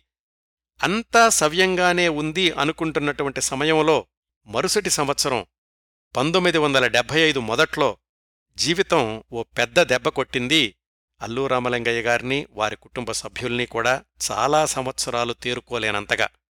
ఏమైందంటే పంతొమ్మిది వందల డెబ్బై ఐదు ఫిబ్రవరిలో చిన్నబ్బాయి వెంకటేశ్వరరావు కాలేజీ నుంచి లోకల్ ట్రైన్లో ఇంటికొస్తున్నారు. మధ్యలో దిగి వెళ్తున్నటువంటి ఫ్రెండ్స్కి వీడ్కోలు చెప్పడానికని రైలు గుమ్మం దగ్గరే నిల్చుని తల బయటకు పెట్టారు. ఉన్నట్టుండి రైలు కదలడం వెంటనే కరెంటు స్తంభం కుర్రవాడి తలకి తగలడం కింద పడిపోవడం ప్రాణాలు అనంత వాయువుల్లో కలిసిపోవడం అంతా క్షణాల్లో జరిగిపోయింది. యాక్సిడెంట్కి చాలాసార్లు లాజిక్ ఉండదండి. అవుట్డోర్ షూటింగ్లో ఉన్న అల్లు రామలింగయ్య గారికి యాక్సిడెంట్ అని మాత్రమే కబురెళ్ళింది. హుటాహుటిని బయలుదేరి వచ్చిన ఆయన విగతజీవుడై ఉన్న చిన్న కొడుకును చూసి భరించలేకపోయారు. భోరున ఏడ్చారు అనడం చాలా చిన్న మాట. ఆయన మనసుని ఇంకా కుదిపేసినటువంటి సంఘటనేమిటంటే ఈ యాక్సిడెంట్ జరగడానికి కొన్ని రోజుల ముందో కొన్ని నెలల ముందో జరిగినటువంటి ఒక సందర్భం. వెంకటేశ్వరరావు ఆ కాలానికి తగినట్లుగా fashion crop bell bottom pant ఆధునికంగా ఉండేవాడు. ఒకరోజు అల్లు రామలింగయ్య గారు కుర్రాన్ని వెంటబెట్టుకుని హెయిర్ కటింగ్ సెలూన్కి తీసుకెళ్ళి నీకు హిప్పీ క్రాఫ్ ఎందుకురా? అని సమ్మర్ కటింగ్ చేయించారు. తిరిగి వస్తుంటే ఆ కుర్రవాడు వెక్కి వెక్కి ఏడవడం అల్లు రామలింగయ్య గారి మనసుని కలచివేసింది. తానేమో రోజుకొక కొత్త వేషం వేసుకుంటున్నారు సినిమాల్లో పాపం కుర్రాడు మోజుపడి క్రాఫ్ పెంచుకుంటే తను ఇలా చేశాడు మరీ ఇంత క్రమశిక్షణ అవసరమా అని తనలో తాను బాధపడి కొడుకును దగ్గరకు తీసుకుని నన్ను క్షమించరా అన్నారట. కళ్ళ ముందు ప్రాణాలతో లేని చిన్న కొడుకును చూసి ఇలాంటివెన్నో గుర్తొచ్చాయి అల్లు రామలింగయ్య గారికి. జీవితంలో ఎంత పెద్ద విపత్తు ఎదురైనా ఏం జరిగినా నిర్మాతల్ని ఇబ్బంది పెట్టడం రామలింగయ్య గారికి ఇష్టం ఉండేది కాదు. తల్లి చనిపోయిన మర్నాడు షూటింగుకి హాజరైనట్లుగానే చిన్నబ్బాయిని కోల్పోయిన నాలుగైదు రోజులకే ముత్యాల ముగ్గు సినిమా కోసమని అవుట్డోర్ షూటింగ్కి వెళ్ళారు. పైగా ఆ రోజు కోతిలాగా నటించాల్సినటువంటి దృశ్యం. రామలింగయ్య గారిని చూస్తున్న యూనిట్ సభ్యులందరికీ ఆయన మీద సానుభూతి వెల్లువెత్తుతోంది. ఆయన మాత్రం తాను నటించాల్సిన దృశ్యం తెలుసుకుని కోతిని తెప్పించమన్నారు. ఆ కోతికి బిస్కెట్లు వేసి దాన్ని రాళ్ళేసి రెచ్చగొట్టి ఒక గంటసేపు దాని గెంతులు హావభావాలు గమనించి నేను రెడీ అన్నారు బాపుగారితోటి. మళ్ళీ ఒకసారి ముత్యాల ముగ్గులో అల్లు రామలింగయ్య గారు నటించినటువంటి ఆ దృశ్యం చూడండి. మనసులో ఎంత విషాదాన్ని దాచుకుని ఆ పాత్రలో ఎలా లీనమయ్యారో అర్థమవుతుంది. ఇవన్నీ గమనిస్తే నట అనే పదం తర్వాత ఎన్ని విశేషణాలైనా చేర్చవచ్చు అల్లు రామలింగయ్య గారి నటన గురించి వర్ణించడానికి. కొడుకు నిష్క్రమణను జీర్ణించుకోవడానికి అల్లు రామలింగయ్య గారికి చాలా సంవత్సరాలు పట్టింది. ఆ క్రమంలో ఆయన రమణాశ్రమానికి వెళ్ళారు కంచి కామకోటి పీఠాధిపతిని కలుసుకున్నారు. జిల్లెళ్ళమూడి అమ్మను దర్శించుకున్నారు. అల్లు అరవింద్ గారు తమ్ముడి జ్ఞాపకార్థం తన పెద్దబ్బాయికి వెంకటేష్ అని పేరు పెట్టుకున్నారు. ఇంగ్లీష్లో ఒక వాక్యం ఉందండి this too shall pass on అని. కాలగమనంలో అన్నీ కదిలిపోతాయి అన్నీ కరిగిపోతాయి లైఫ్ గోసాన్ అల్లు రామలింగయ్య గారి జీవితంలో కూడా నటుడిగా సినిమాలు కొనసాగుతున్నాయి. ఇటు గీతా ఆర్ట్స్ వేగం పుంజుకుని ఆ బ్యానర్లో వస్తున్నటువంటి చిత్రాల సంఖ్య కూడా పెరిగింది. అదే దశాబ్దంలో తరువాతి సంవత్సరాల్లో అల్లు రామలింగయ్య గారి కుటుంబంలో మరొక శుభ సమయం సంతోషకరమైన సందర్భం చిన్నమ్మాయి సురేఖ వివాహం. మన ఊరి పాండవులు షూటింగ్ సందర్భంలో అల్లు రామలింగయ్య గారికి చిరంజీవి గారితోటి పరిచయం ఏర్పడింది. ఆ తర్వాత పంతొమ్మిది వందల డెబ్బై తొమ్మిదిలో అల్లు రామలింగయ్య గారు చిన్నమ్మాయికి పెళ్ళి సంబంధాలు వెతకడం ప్రారంభించారు. ఒకరోజు అల్లు రామలింగయ్య గారింట్లో పైవాటాలో అద్దెకుట్టున్న ఆయన మిత్రుడు సత్యనారాయణ గారిని చూడ్డానికి చిరంజీవి గారు వచ్చారు. ఆ కుర్రాణ్ణి చూసిన కనకరత్నం గారు భర్తకు చెప్పారు కుర్రాడు చాలా బావున్నాడు మన అమ్మాయికి చేసుకుంటే బావుంటుందేమో అని. పెద్దవాళ్ళ సంప్రదింపులన్నీ జరిగాక పంతొమ్మిది వందల ఎనభై ఫిబ్రవరి ఇరవైన చిరంజీవి సురేఖ గార్ల వివాహం జరిగింది. అల్లువారి కుటుంబంలో అదొక పెద్ద శుభకార్యం మరొక చరిత్రకు శ్రీకారం. ఇవండి అల్లు రామలింగయ్య గారి జీవితంలో పంతొమ్మిది వందల డెబ్భై ఒకటి ఎనభై దశాబ్దంలో జరిగినటువంటి కొన్ని సంఘటనలు. ఇంకా పంతొమ్మిది వందల ఎనభై ఒకటి నుంచి రెండు వేల ఐదులో అల్లు రామలింగయ్య గారి చివరి రోజుల వరకు జరిగిన కొన్ని సంఘటనల గురించి తెలుసుకుందాం. పంతొమ్మిది వందల ఎనభై రెండు అక్టోబర్ ఒకటిన మద్రాసులో అల్లు రామలింగయ్య గారి షష్ఠిపూర్తి మహోత్సవం జరిగింది. మద్రాసులోని తెలుగు చలనచిత్ర ప్రముఖులంతా హాజరయ్యారు. ఒక వెలుగు తర్వాత ఒక నీడ ఉంటుందంటారు కదా? అట్లాగే ఇన్ని శుభకార్యాల తర్వాత ఇన్ని మంచి విషయాల తర్వాత పంతొమ్మిది వందల ఎనభై ఐదులో అల్లు రామలింగయ్య గారి మీద వారి కుటుంబం మీద కాలమనే పులి పంజా విసిరింది. ఏం జరిగిందంటే తాడేపల్లిగూడెంలో సమీప బంధువుల అబ్బాయి వివాహం జరుగుతోంది. అల్లు రామలింగయ్య గారు కనకరత్నం గారు పెద్దమ్మాయి భారతి గారు అల్లు అరవింద్ గారి రెండో అబ్బాయి రాజేష్ అంటే అల్లు రామలింగయ్య గారి మనవడు ఆ పెళ్ళికి వెళ్ళారు అప్పటికీ ఆ మనవడు రాజేష్ వయసు ఆరేళ్ళు తిరుగు ప్రయాణంలో విజయవాడలో రైలు అందుకోవడానికని కారులో బయలుదేరారు. ఆ కారు ఏలూరు పరిసరాలకొచ్చేసరికి యాక్సిడెంట్కి గురై పల్టీలు కొట్టింది. పసివాడు ఆరేళ్ళ రాజేష్ అక్కడికక్కడే విగతజీవిగా మారితే మిగతా అందరికీ దెబ్బలు తగిలాయి. వాళ్ళకి ఏలూరు ఆసుపత్రిలో ప్రాథమిక చికిత్స చేశాక విమానంలో మద్రాసుకు చేరుకున్నారు. పసివాడి మృతదేహంతో సహా. అరవింద్ గారు విమానాశ్రయానికి వెళ్ళారు గాయాలతో ఉన్నవాళ్ళంతా అపోలో ఆసుపత్రికి పసివాడిని మరుభూమికి తీసుకెళ్ళారు. అప్పటికీ సరిగ్గా పదేళ్ళ క్రిందట కొడుకుని కోల్పోయిన దుఃఖం ఇప్పుడు మనవణ్ణి కోల్పోయిన విషాదం. కాలం కొన్నిసార్లు చాలా క్రూరంగా ప్రవర్తిస్తూ ఉంటుంది. మళ్ళీ ఆయన జీవితం గాడిలో పడడానికి చాలా ఏళ్ళు పట్టింది. అల్లు రామలింగయ్య గారు నటించిన సినిమాల వేగం మాత్రం మరొక ఏడెనిమిదేళ్ళ పాటు అలాగే కొనసాగింది. పంతొమ్మిది వందల తొంభై ఐదుకి భలే బుల్లోడుతో ఆయన నటించిన సినిమాల సంఖ్య వెయ్యికి చేరింది. పంతొమ్మిది వందల తొంభైలో కేంద్ర ప్రభుత్వం నుంచి పద్మశ్రీ పురస్కారం రెండు వేల మూడులో రాష్ట్ర ప్రభుత్వం నుంచి రఘుపతి వెంకయ్యనాయుడు పురస్కారం అందుకున్నారు. పంతొమ్మిది వందల తొంభై రెండులో డెబ్భైవ పుట్టినరోజు రెండు వేల రెండులో ఎనభైవ పుట్టినరోజు వైభవంగా జరుపుకున్నారు. పంతొమ్మిది వందల తొంభై ఐదులో అరవింద్ గారితో కలిసి హైదరాబాదుకి తరలివచ్చారు. దేశ విదేశాల్లో రామలింగయ్య గారికి జరిగిన సన్మానాలకు లెక్కే లేదు. ఇప్పుడు అల్లు రామలింగయ్య గారి వ్యక్తిత్వాన్ని ప్రతిబింబించే కొన్ని సంఘటనల గురించి తెలుసుకుందాం. ఆ రోజుల్లో ఉన్న ప్రముఖ నటీమణి కన్నాంబ గారి గురించి ఆమె భర్త కడారు నాగభూషణం గార్ల గురించి నేను ప్రత్యేక కార్యక్రమాలు చేశాను లోగడ. వాళ్ళ సినిమా నిర్మాణ సంస్థ రాజరాజేశ్వరి ఫిలిమ్స్ అనేది చాలా సంవత్సరాల పాటు వైభవంగా నడిచి పంతొమ్మిది వందల అరవయో సంవత్సరం వచ్చేసరికి చాలా నష్టాల్లో కూరుకుపోయారు. ఇంకో సినిమా తీయాలంటే అన్ని ఇబ్బందుల్లో ఉన్నారు. ఆ సంస్థలో అల్లు రామలింగయ్య గారు అప్పటికే నాలుగైదు సినిమాల్లో నటించారు. ఆ కృతజ్ఞతతోటి స్వయంగా ఒకరోజు అల్లు రామలింగయ్య గారు కన్నాంబ గారింటికెళ్ళి తన డైరీని ఆమె చేతిలో పెట్టి మీకు ఏ డేట్లు కావాలంటే ఆ డేట్లు తీసుకోండి. ఇంక నుంచి మీరు నిర్మించబోయే సంస్థలో సంవత్సరానికి ఒక సినిమా రెమ్యూనరేషన్ తీసుకోకుండా ఉచితంగా చేస్తాను అని చెప్పారట. కన్నాంబగారు ముందు ఆశ్చర్యపోయారు. తర్వాత అది అల్లు రామలింగయ్య గారి ఔదార్యం అని ఆవిడకి అర్థమైంది. అట్లాగే ఇంకొక ఉదాహరణ. పంతొమ్మిది వందల అరవై నాలుగులోనే ఒక కొత్త సినిమాలో నటించడానికి ఒప్పుకున్నారు అల్లు రామలింగయ్య గారు. నిర్మాతేమో విశాఖపట్నానికి చెందిన ఆయన. నిర్మాతగా ఆయనకు అది రెండవ సినిమా. ఆయన మొదటి సినిమా తీసే సందర్భంలోనే చాలా నష్టపోయారు. ఈ రెండో సినిమాకి ఇంకా కష్టాల్లో ఉన్నారు. అడ్వాన్సులు సైతం ఇచ్చేటటువంటి స్థోమత లేక అప్పు చేసి అందరికీ అడ్వాన్సులు ఇచ్చారు. రామలింగయ్య గారికి కూడా వెయ్యి రూపాయలు పంపించారు. ఆ అడ్వాన్స్ తీసుకున్న కొన్ని రోజులకి రామలింగయ్య గారికి తెలిసింది అది నిర్మాత అప్పు చేసి తెచ్చారు అని. ఆయన చాలా బాధపడ్డారు. మర్నాడు షూటింగ్కి వెళ్తూ ఆ వెయ్యి రూపాయలు తీసుకెళ్ళి నిర్మాతకిచ్చారు అయితే అందరూ చూస్తున్నారు. అందుకని అల్లు రామలింగయ్య గారు అన్నారట మీ దగ్గర తీసుకున్న వెయ్యి రూపాయలు తిరిగి ఇవ్వడం కాస్త ఆలస్యమైంది ఏమనుకోవద్దు అని. అంటే మిగతా వాళ్ళకి అడ్వాన్స్ తిరిగిస్తున్నట్లు కాకుండా నిర్మాత గారి దగ్గర తీసుకున్న డబ్బుల్నే వెనక్కిస్తున్నాను అని ఆ నిర్మాత గారి ఆత్మాభిమానం దెబ్బతినకుండా ఆ డబ్బులు వెనక్కిచ్చేశారు. అలాగే చిత్తూరు నాగయ్య గారు గుర్తుండే ఉంటారు మీకు. ఆయన గురించి కూడా నేను నాలుగు కార్యక్రమాలు చేశాను లోగడ. ఆయన చివరి రోజుల్లో ఎన్నో కష్టాలు అనుభవించారు.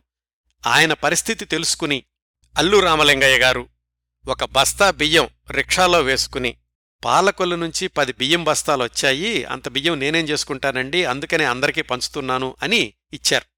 ఆ తర్వాత రోజు సినిమా వాళ్ళందరికీ బియ్యం సరఫరా చేసే నెల్లూరు వీరాస్వామి అని ఆయన నాగయ్యను కలిసినప్పుడు అవి పాలకొల్లు బియ్యం కాదండి నెల్లూరు బియ్యమే. అల్లు రామలింగయ్య గారు నా దగ్గర కొనుక్కుని మీకు ఇచ్చారు అని చెప్పారట. ఇవి ఆయన మంచితనానికి కొన్ని ఉదాహరణలు మాత్రమేనండి. అలాగే ఆయన తొలి చిత్రం పుట్టిల్లులో అవకాశమిచ్చినటువంటి డాక్టర్ రాజారావు గారి పట్ల కూడా ఎంత గౌరవంతో ఉండేవాళ్ళంటే జమున గారు ఒకచోట రాశారు. ఒకరోజు ఆయన్ని కలవడానికి వెళ్ళాను అంటే అల్లు రామలింగయ్య గారిని కలవడానికి. నీకొకటి చూపిస్తాను రా అని గదిలోకి తీసుకెళ్ళారు. ఆ గదిలో గరికపాటి రాజారావు గారి పెద్ద ఫోటో ఉంది. మా ఇద్దర్ని సినిమా రంగానికి పరిచయం చేసింది ఆయనే. ఆయన ఫోటోకు దండ వేసి తన తల దగ్గర పెట్టుకున్నారు అల్లు రామలింగయ్య గారు. ఈ రోజుల్లో తనని పైకి తీసుకొచ్చిన వాళ్ళను పట్టించుకునే వాళ్ళు ఎంతమంది? అమ్మాయి మనకు అన్నం పెట్టారమ్మా ఆయన ఎలా మర్చిపోతాం చెప్పు అన్నారు అని వ్రాశారు జమున గారు. అలాగే అల్లు రామలింగయ్య గారి చిన్నమ్మాయికి సురేఖ అని పేరు పెట్టడం వెనకాల కూడా ఒక చిన్న కథ ఉందటండి డాక్టర్ గరికపాటి రాజారావు గారికి కూడా సురేఖ అని ఒక అమ్మాయి ఉండేది. అలా రాజారావు గారి మీద ఉన్న గౌరవంతోటి వాళ్ళ అమ్మాయికున్న పేరునే తన అమ్మాయి కూడా పెట్టుకున్నారట అల్లు రామలింగయ్య గారు. ఇవండి అల్లు రామలింగయ్య గారి వ్యక్తిత్వాన్ని ప్రతిబింబించే కొన్ని ఉదాహరణలు. ఇంకా అల్లు అరవింద్ గారు నాన్నగారితోటి తనకున్న అనుబంధం గురించి చెప్తూ అన్నారు నాన్నగారు చాలా సందడి మనిషి నిశ్శబ్దంగా ఉండలేరు. మేమిద్దరం తండ్రి కొడుకుల కంటే కూడా స్నేహితుల్లాగా ఉండేవాళ్ళం అయితే సమయం వచ్చినప్పుడు మాత్రం ఆయన తన క్రమశిక్షణ కొరడా ఝళిపిస్తూ ఉండేవాళ్ళు అని ఒక సంఘటన కూడా చెప్పారు అరవింద్ గారు. ఈ సందర్భాన్ని అరవింద్ గారు ఒకటి రెండు ఇంటర్వ్యూల్లో కూడా చెప్పారు. అదేంటంటే హైదరాబాద్ వచ్చేశాక ఒకసారి ఇంట్లో భార్య మీద అలిగి విసురుగా బయటికెళ్ళిపోయారట రామలింగయ్య గారు. వాళ్ళ అమ్మగారు అరవింద్ గారిని పిలిచి ఎరా బాబు చూడు నాన్నగారు ఒక్కళ్ళే నడిచి వెళ్ళిపోతున్నారు అన్నారు. అరవింద్ గారు వెంటనే కారు బయటకు తీసి దూరంగా వెళుతున్నటువంటి నాన్నగారి దగ్గర ఆపి ఎక్కమన్నారు. ఆయన కోపంగానే కారెక్కి కూర్చున్నారు. వెనక్కి వచ్చేసి ఇంట్లోకి వెళ్ళేటప్పుడు పొరపాటున హఠాత్తుగా బ్రేక్ వేసేసరికి అల్లు రామలింగయ్య గారు సీట్లో నుంచి తూలి ముందుకు పడ్డారు. అసలే కోపంతో ఉన్నారేమో వెంటనే అరవింద్ గారి వీపు మీద గట్టిగా దెబ్బేసి ఎవడరా నీకు డ్రైవింగ్ నేర్పింది అన్నారట. అది పిల్లల మీద చివరి వరకు కూడా అల్లు రామలింగయ్య గారు అమలుపరిచినటువంటి క్రమశిక్షణ. అయితే ఈ సంఘటనకి కొసమెరుపు ఏమిటంటే అరవింద్ గారికి డ్రైవింగ్ నేర్పింది రామలింగయ్య గారే. ఇంకా ఆయన ఎనభై సంవత్సరాల వయసులో కూడా రెండు వేల రెండులో ఇంద్ర సినిమాలో నటించారు. ఆ సమయంలో కూడా తెలిసిన దర్శకుడు ఎవరైనా సినిమా తీస్తుంటే ఏమయ్యా సినిమాలో నాకేం వేషం లేదా? అనేవాళ్ళట అరవింద్ గారు నాన్నగారు ఈ వయసులో కూడా వేషాలెందుకండి విశ్రాంతి తీసుకోవచ్చు కదా అంటే కళామ తల్లి సేవ ప్రాణమున్నంత వరకు కొనసాగుతూనే ఉండాలి. నా విషయంలో అయితే ప్రాణం పోయాక కూడా నేను నటిస్తూనే ఉంటాను అన్నారట రామలింగయ్య గారు. అదేంటి నాన్నగారు? అని అడిగారు అరవింద్ గారు. నువ్వు పెద్ద నిర్మాతవు కదా రేపెప్పుడో నేను చనిపోయాక నా అంతిమ యాత్రను కెమెరాలో బంధిస్తావు నువ్వు. మరి చనిపోయాక కూడా నేను కెమెరా ముందున్నట్లే కదా అన్నారట ఆయన. ఆయన అన్నట్లుగానే జరిగింది ఆ తర్వాత రెండేళ్ళకు. రామలింగయ్య గారు నటించగా విడుదలైనటువంటి చివరి చిత్రం రెండు వేల నాలుగులో తేజ గారి దర్శకత్వంలో విడుదలైన జై. ఆ సినిమా విడుదలైనటువంటి రెండు మూడు నెలలకి రెండు వేల నాలుగు జులై మొదటి వారంలో బాత్రూంలో కాలు జారిపడ్డారు అల్లు రామలింగయ్య గారు. తలకి దెబ్బ తగిలింది. ఆసుపత్రిలో సీటీ స్కాన్ చేసి స్కల్కి దెబ్బ తగిలి లోపల బ్లీడింగ్ అవుతోంది అని చెప్పారు. ఆపరేషన్ చేశారు. కొద్దిగా కోలుకున్నట్లే ఉన్నారు కానీ మళ్ళీ ఐదారు రోజులకే పరిస్థితి విషమంగా మారింది. ఆసుపత్రిలోనే ఉంచేశారు. చికిత్సలో భాగంగా శరీరానికి వివిధ ట్యూబులు బెడ్ చుట్టూ బోల్డని వైద్య పరికరాలు. ఒకరోజు అరవింద్ గారిని దగ్గరకు రమ్మని సైగ చేశారు రామలింగయ్య గారు. ఎందుకంటే మాట్లాడే పరిస్థితిలో లేరు. నోటికి ఆక్సిజన్ మాస్క్ అలాంటివన్నీ ఉన్నాయి. ఆ ట్యూబులన్నీ ఉన్నటువంటి చేతిని కొద్దిగా పైకి లేపి ఇంక నా పనైపోయింది వెళ్ళిపోతున్నాను అన్నట్లుగా సంజ్ఞలు చేశారు. ఆ తర్వాత కొద్ది రోజులకే కోమాలోకి వెళ్ళిపోయారు. రెండు వేల నాలుగు జులై ముప్పై ఒకటి సాయంకాలానికి డాక్టర్లు పెదవి విరిచారు. మరికొద్ది గంటల్లో కీలకమైన అవయవాలన్నీ పనిచేయడం మానేస్తాయి. ఏ క్షణంలోనైనా ఆయనింక లేరు అన్న వార్త మీకు చెప్పాల్సొస్తుంది అన్నారు. అరవింద్ గారన్నారట నాన్నగారి చివరి క్షణాల్లో ఆయన నా చేతుల్లో ఉండాలి అని. రాత్రి పదకొండు ముప్పైకి యంత్రాలన్నీ ఆగిపోయాయి తండ్రి దేహాన్ని చేతుల్లో ఉంచుకున్నారు అరవింద్ గారు. ఒక కొడుకు చేతిలో తృప్తిగా కన్నుమూసిన ఒక కన్న తండ్రి. ఒక ప్రయాణం ముగిసింది. చాలామంది విషయంలో ఒక అధ్యాయం ముగిసింది ఒక శకం ముగిసింది అంటూ ఉంటాం కానీ అల్లు రామలింగయ్య గారి విషయంలో మాత్రం అధ్యాయం ముగియలేదు. సుదీర్ఘంగా సాగుతున్న చరిత్రలో ఒక అధ్యాయం వ్రాసుకున్నారంతే. ఆ చరిత్ర చిరకాలం కొనసాగే శకానికి బలీయమైన పునాది వేసి నిష్క్రమించారు అల్లు రామలింగయ్య గారు. మొదట్నుంచి ఆయన జీవితాన్ని నిశితంగా గమనిస్తే విశ్లేషిస్తే ఎన్నో వ్యక్తిత్వ వికాస పాఠాలు దొరుకుతాయండి. చాలామంది కష్టాలు పడతారు పడిలేస్తారు విజయాలు సాధిస్తారు. అయితే అల్లు రామలింగయ్య గారి ప్రత్యేకత ఏమిటంటే ఆ కష్టాల ఫలితాలను విజయాలను తరువాతి తరాలకు అందించడం వాటిని అందిపుచ్చుకొని తండ్రి ఆశయాలను నిలబెట్టే దిశగా కుమారుణ్ణి తీర్చిదిద్దడం దానికి తగినట్లుగానే అరవింద్ గారు ఆ జ్యోతిని ముందుకు తీసుకెళ్ళడం. ఇంకా చివరగా ఈ కార్యక్రమాన్ని ముగించబోయే ముందు అల్లు అరవింద్ గారి స్పందన విందాం. ధన్యవాదాలు అరవింద్ గారు. మీ విలువైనటువంటి సమయాన్ని వెచ్చించి నాకు ఈ కార్యక్రమానికి అవసరమైన ఎన్నో విశేషాలు తెలియచేశారు. అలాగే ప్రత్యేకంగా ఈ సందేశం పంపించినందుకు కూడా మరొకసారి మీకు కృతజ్ఞతలు తెలియచేస్తున్నాను.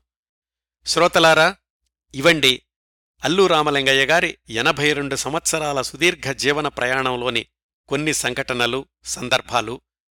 ఈ వీడియోలో చేర్చిన దృశ్యాల్లో చాలా వరకు అల్లు రామలింగయ్య గారి శతదినోత్సవ సంచిక నుంచి తీసుకున్నాను. వాటిని ఉపయోగించుకోవడానికి అనుమతిచ్చిన అరవింద్ గారికి మరొకసారి హృదయపూర్వక ధన్యవాదాలు తెలియచేస్తూ ఈ కార్యక్రమాన్ని ముగిస్తాను. ఈ కార్యక్రమాలను ఆదరించి అభిమానిస్తున్న శ్రోతలందరకు హృదయపూర్వకంగా కృతజ్ఞతలు తెలియచేస్తున్నాను. మళ్ళీ వారం మరొక మంచి కార్యక్రమంతో కలుసుకుందాం. అంతవరకు నవ్వుతూ ఉండండి. మీ నవ్వులు పది మందికి పంచండి. ప్రస్తుతానికి మీ వద్ద సెలవు తీసుకుంటోంది సదా మీ ఆదరాభిమానాలను కోరుకునే మీ కిరణ్ ప్రభ.